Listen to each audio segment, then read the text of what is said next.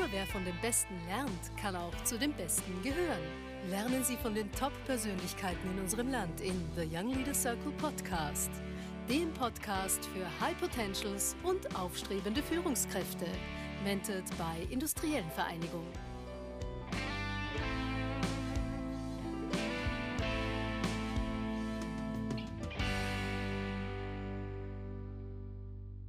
Herzlich willkommen an einem wunderschönen Nachmittag auf der Alten. Es ist wahrscheinlich der letzte schöne Tag, den wir dieses Jahr hier filmen können. Äh, ich möchte euch begrüßen zum Young Leaders Circle Podcast und freue mich sehr, dass ich Andreas Bierwirt begrüßen kann, CEO von Magenta.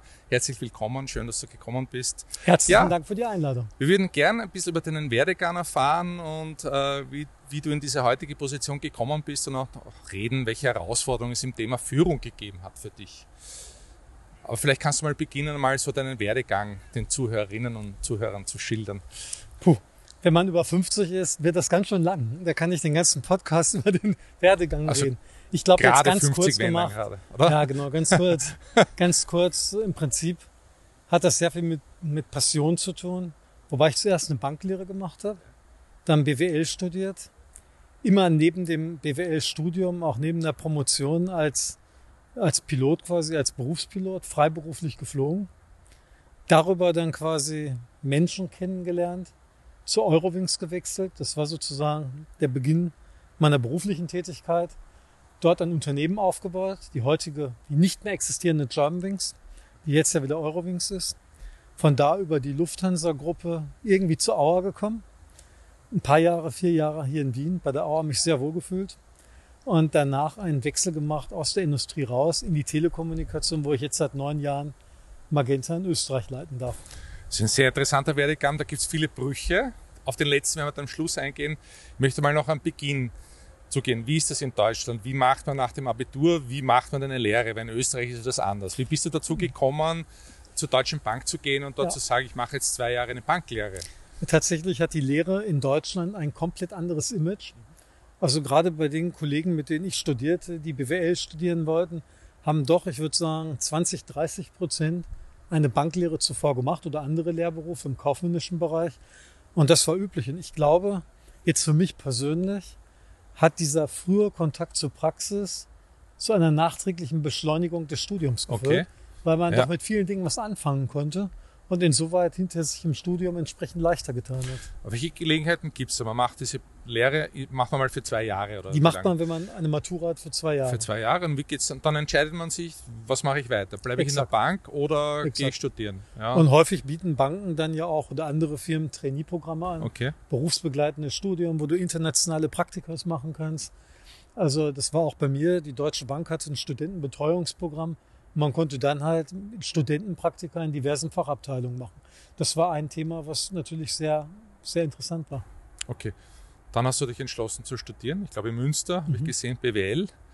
Äh, dieses Studium absolviert. Ähm, dann, der nächste Bruch oder was wir vielleicht nicht so selbstverständlich sehen, wie kommst du dazu, dass du die Pilotenausbildung gemacht hast, die ja auch, glaube ich, herausfordernd ist. Ich glaube, Hat es da was gegeben in deinem Umfeld oder? Ja, das war irgendwie gar kein, gar kein Bruch. Als Kind war ich ein brutaler Luftfahrt-Nerd.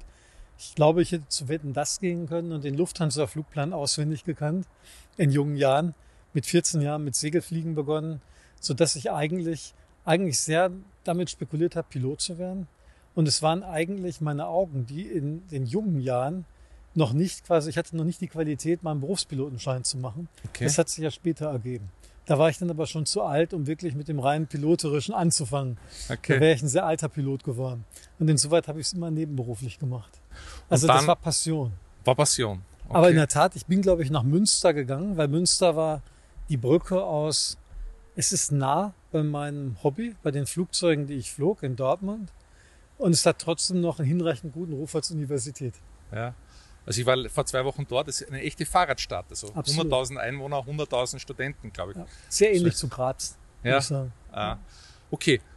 Also du bist nicht Pilot geworden, aber du hast ganz einfach den Weg ins Management von Fluggesellschaften äh, gesucht, aktiv, oder mhm. hat sich das ergeben?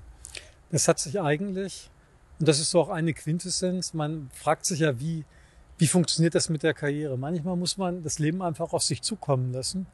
Und ich glaube, diese diese Ziele, die man sich setzt, ist wie eine Art Leuchtturm, die einen eine Richtung gibt. Aber man muss nicht zwingend glauben, dass das die Richtung ist, die man beibehält. Es kann plötzlich sein, dass man an der Kreuzung steht, die nur kommt, weil man eine Richtung hatte. Aber dann sagt, ich biege nach rechts ab und ich gehe ganz woanders hin. Also ich glaube, du brauchst einen Leuchtturm für Orientierung, ja. aber du brauchst den Leuchtturm nicht, um ihn zu erreichen, zwingenderweise. Also war die erste Station, glaube ich, Eurowings. Ja? Genau. Und dann, dann ist der Weg weitergegangen. Ja. Äh, was mich interessiert, die Unternehmenskultur.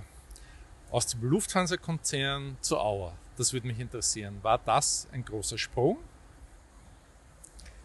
Ich meine, du hast dich anscheinend in Österreich wohlgefühlt, weil du bist noch immer da. Also es, offenbar, es muss gepasst offenbar. haben. offenbar lag es nicht am Standort. Nein. Nein. Hat es Unterschiede gegeben? Auch im Management? Also ganz viel. Wobei ich da tatsächlich den Sprung bei der Germanwings machen muss. Bei der Germanwings waren wir aus einem, geboren aus einem mittelständischen Unternehmen im Ruhrgebiet, eben aus der Eurowings. Das war immer unterschätzt. Wie kann man in Nordrhein-Westfalen eine Low-Cost-Airline gründen? Und von daher wurde es nicht wirklich ernst genommen. Wir kamen als Underdog und hatten eine tolle Opportunität, mit einer neuen Marke sozusagen in den Markt zu strahlen. Und das Unterschätzte, das ist gar nicht schlecht, weil du so ein bisschen Startup bist, so ein bisschen von hinten kommst und sehr dann nach vorne umso mehr stoßen kannst. Bei der Lufthansa ist was anderes. Die Lufthansa hat das Riesenglück, in frühen Jahren ein System aufgebaut zu haben, was total brutal nachhaltig stabil ist. Egal, ich will nicht sagen, egal was du machst im Management, das wäre unfair, aber die Substanz des Drehkreuzes ist so groß durch den Scale, dass du auch in Frankfurt, dass du in Frankfurt genau ja. und später auch München, dass das System einfach eine andere Struktur hat als in Wien. Und die Lufthansa hat Erfolg gehabt. Und mit dem großen Erfolg hast du auch eine Kultur des Erfolgs gehabt. Also eine hohe okay. Selbstüberzeugung. Das, was man mhm. macht, tut man richtig. Und wenn ich da zur Auer gehe, was sehr leid tut, weil die Mitarbeiter bei der Auer sind hochmotiviert, die sind hochqualifiziert, aber die Firma hat ganz selten Erfolg gehabt. Das ja. war eher wie so ein Delfinstil. Man kommt hoch und dann taucht man wieder Jahre ab, um wieder kurz hochzukommen. Und wenn du dann denkst, jetzt hat man es geschafft, dann kommt auch noch Pech dazu. Ja. Und das ist so ein bisschen, was natürlich die Kultur der Firma geprägt hat und was einfach für jedes Management, was dort reingeht, eine brutale Herausforderung ist, die Mitarbeiter hinter sich zu sammeln und zu sagen, ich bin bereit, in die nächste Veränderung zu gehen. Ich kann mich erinnern, du warst da, du warst im Vorstand in den Jahren, wo die letzte Finanzkrise war. Wie war das für dich? Äh, wie hast du das damals wahrgenommen? Wir haben jetzt ja wieder die Pandemie, eine mhm. nächste, wahrscheinlich noch schwierige Krise für die Luftfahrt, mhm. aber wie war, wie war das damals für dich? Also ich habe so einen Hattrick gehabt. Die erste Krise war die, der Ölpreis, der die Ölpreiskrise für die Luftfahrt, der war unfassbar hoch. Und das hat dazu geführt, dass die Auer nicht mehr alleine überlebensfähig war und wir einen Privatisierungsauftrag bekommen haben. Unmittelbar nach dem Kauf kam dann die Finanzkrise, die hat dazu geführt, dass der Eigentümer sagte, hey, ich habe eigentlich die Auer gekauft aufgrund der Osteuropa-Funktion, aber jetzt bricht Osteuropa ja. zusammen. Das heißt, du hast plötzlich ein Thema gehabt, dass das Kaufrational weg war. Das war gar nicht so einfach. Und ich glaube, das ist etwas, was bis heute so als Makel ein bisschen mit der Firma schwebt. Und wir haben dann nach, nach Alternativwegen gesucht, unter anderem nach Nahost. In meiner Zeit war die Auer im Nahen Osten wie in Syrien die größte Airline, die größte ausländische. Und ich habe dann auch noch die Nahostkrise erlebt. Dass genau da, wo du von Osteuropa hin bist, das auch noch zusammenbricht. Aber das ist das Pech der Auer, weil du bist so klein, du kannst das nicht abfedern durch andere Regionen. Und gleichzeitig sind Krisen eben für die Luftfahrt normal. Wenngleich die Corona-Pandemie glaube ich, die, die ungleich größte ist, Größe, die man ja. je gehabt hat, weil einfach das Ende auch nicht absehbar war. Oder ist. Bei den anderen ist, Krisen ja. war es vorbei nach zwei Jahren. Du hattest andere Märkte, die wieder schneller gewachsen sind und jetzt weißt du nicht wohin, es global ist und, und wahnsinnig viele Fragezeichen auf der Luftfahrt lasten. Das ist richtig. Ich würde jetzt gerne übergehen zum Thema Magenta. Du bist, mhm. ich habe das gelesen in deinem Profil, du bist schon neun Jahre dort. Da kann ich mich erinnern, wie du diesen Sprung gemacht hast aus der Luftfahrt heraus zum Magento, weiß ich schon, dass mich einige gefragt haben, ein spannender Wechsel von, von Luftfahrt in die Telekommunikation. Hast du das auch so wahrgenommen als großen Change oder war das für dich ganz einfach wieder das nächste, was sich ergeben hat? Nein, das war ein absolut großer Change aus mehreren Gründen. Einerseits eine andere Industrie, die kann man hinterfragen und lernen. Ich glaube, Telekommunikation ist für einen Airliner erlernbar wenn man nicht arrogant reingeht. Zum anderen natürlich war der persönliche Druck dann noch hoch, weil du bist raus aus der Airline. Die Auer war jetzt nicht gerade ein Trackrekord, wo man jetzt überbordend glänzt nach. Das heißt, die Mitarbeiter fragen sich, wieso kommt denn da jetzt einer, der bei der Auer war, zu uns und löst plötzlich unsere Probleme, die wir selbst in den letzten Jahren nicht haben lösen können. Das heißt, du hast auch da keine Glaubwürdigkeit bei den Mitarbeitern und es macht eher Angst bei den Mitarbeitern, dass plötzlich einer kommt, der einen retten soll, jetzt bei der T-Mobile, der selbst keine Ahnung hat. Und das war, glaube ich, ein Spezifikum und mir selbst auch klar war, puh, wenn das jetzt scheitert, dann Auer war jetzt nicht goldig beendet als Projekt und dann wird die T-Mobile vielleicht auch nicht goldig beendet, dann wird es halt auch eng in der Führung. Also das heißt, ein persönlicher Druck, ein Erwartungsdruck, eine Unsicherheit, das war der Beginn. Okay. Also wir nehmen als, als Konsumenten oder natürlich als Industrie auch wahr, dass natürlich Magenta sehr erfolgreich gewachsen ist in diesen letzten zehn Jahren. Also weiß ja nicht jedes Problem, aber das heißt, wie hast du das gelöst? Weil das Unternehmen aus meiner Sicht oder wie wir das wahrnehmen, steht sehr gut da. Also du musst vieles richtig gemacht haben in diesem Moment. Ach ja, ich glaube, also erstmal, viele Dinge sind einfach immer zu entscheiden. Das ist bei allen, das war auch bei der Auer so. Und dann hast du Glück und ein Pech. Und manchmal ist das Glück mit den Tüchtigen, manchmal auch nicht. Und das war genauso, wie ich gerade einen Hattrick an Krisen hatte, war in mein, mein erstes Jahr eigentlich auch bei der T-Mobile sehr, sehr glücklich, weil der Markt sich in Österreich konsolidierte, ja. der Wettbewerb reduzierte sich etwas und wir konnten relativ schnell eine erste Stabilisierung erreichen. Und das war etwas, was natürlich dann mir das Vertrauen gegeben hat, der Mitarbeiter, das Vertrauen des Eigentümers und wir es einfach durch gute Arbeit geschafft haben, aus diesem Momentum eine Positivspirale durch richtiges Tun, durch richtiges Team nach oben zu kreieren. Und ich glaube, eins ist immer wichtig, das gilt für jeden, du brauchst halt ein super Team. Wenn man sich seiner Schwächen bewusst ist, dann ist es ja nicht schlimm, weil keiner ist ja perfekt. Dann brauchst du halt ein Team, was deine Schwächen kompensiert. Und viele fürchten sich, glaube ich, vor Hast dem du dein Team, Team aussuchen können damals? Ja, Hast ja. du gesagt, also, ich möchte ein paar Leute mir selber aussuchen können? Und wie bist du da vorgegangen? Nein, ja und nein. Die ehrliche Antwort ist nein, aber dann doch der zweite Teil ja. Warum? Weil ich habe beispielsweise den Finanzer gewechselt und das war nicht einfach. Da hat dann mein Konzernchef, der heutige, der heutige Konzernchef gesagt, wieso, der war doch immer der braveste und der loyalste. Willst du den unbedingt wechseln? Und wenn ja, dann gebe ich dir einen, dem ich vertraue. Da musst du einen nehmen, den ich vertraue. Und ich habe gesagt, weißt du was, das will ich ja. Ich will einen nehmen, den du vertraust, und zwar den allerbesten und den, den größten Querkopf, einen, der aufbricht. Und den haben wir dann zusammen erarbeitet. Der kam und das war einer meiner Erfolgsfaktoren am Anfang, dass ich jemanden hatte, der das Geschäft wahnsinnig gut beherrschte und die Kraft hatte, Strukturen aufzubrechen. Und natürlich, insoweit war das einer meiner Glücksgriffe sozusagen zum richtigen Team. Und er hatte das Vertrauen. Weil wenn ich jetzt mit Problemen gekommen wäre, und tatsächlich bei der T-Mobile hatte der Eigentümer eine Mitschuld in der Situation. Das ist ja nicht glaubhaft, wenn ich als Airliner komme und sage, liebe Deutsche Telekom, ihr habt beim Führen der Firma grobe Fehler gemacht. Die lachen sich ja kaputt. Wenn ich aber mit jemandem komme, der die Reputation hat, der das mit darlegt, ja, dann hilft das gerade für den Anfang natürlich ungemein. Und heute jetzt nach neun Jahren traue ich mir das auch alleine zu. Aber das ist natürlich, das ist, du musst wissen, wo bist du und was brauchst du für ein Umfeld, um eben deine Schwächen zu kompensieren.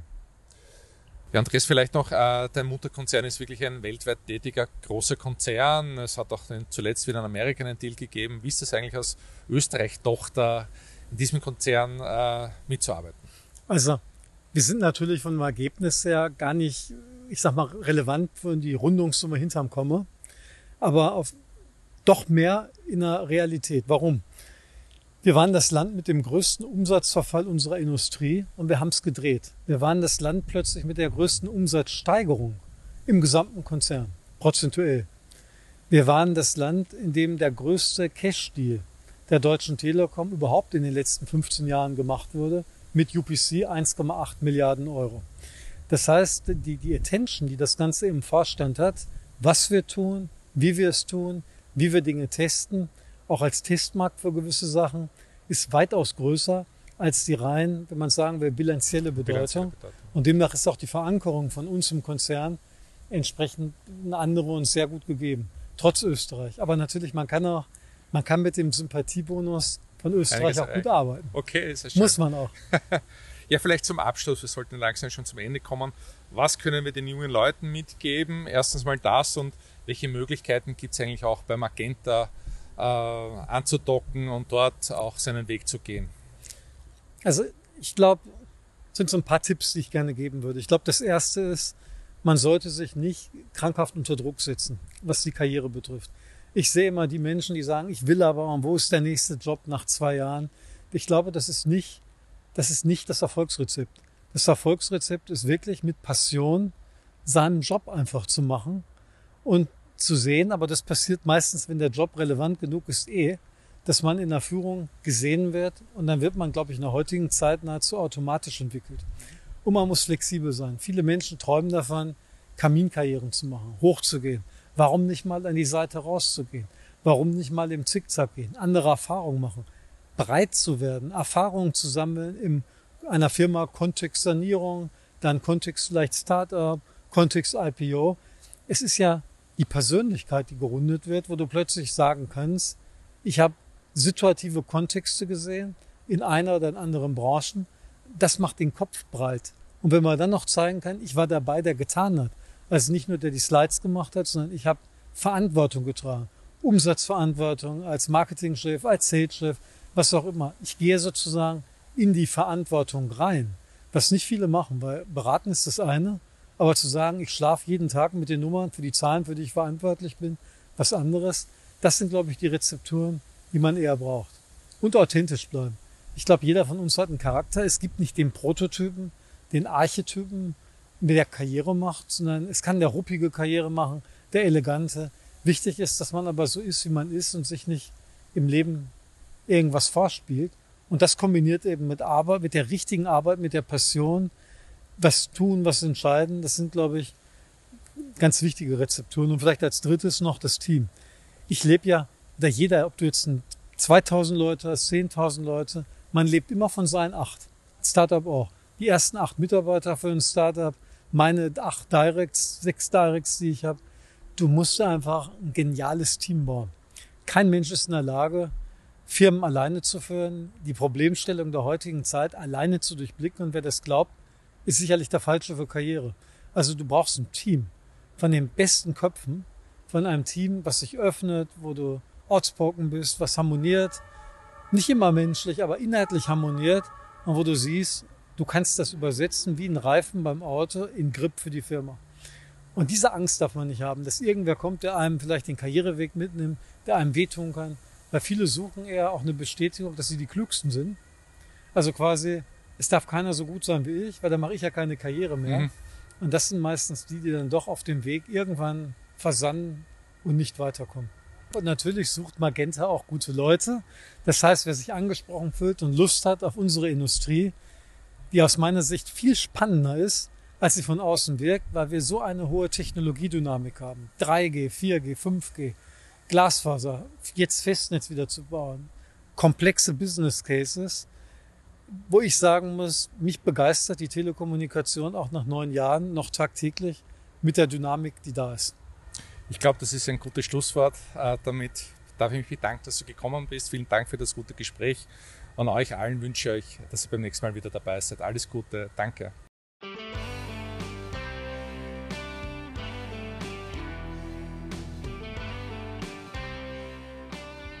Spannende Leadership-Impulse, die zum Nachdenken, Diskutieren und gerne zum Teilen anregen sollen. Das war The Young Leaders Circle Podcast, der Podcast für High Potentials und aufstrebende Führungskräfte. Jeden Mittwoch um 19 Uhr.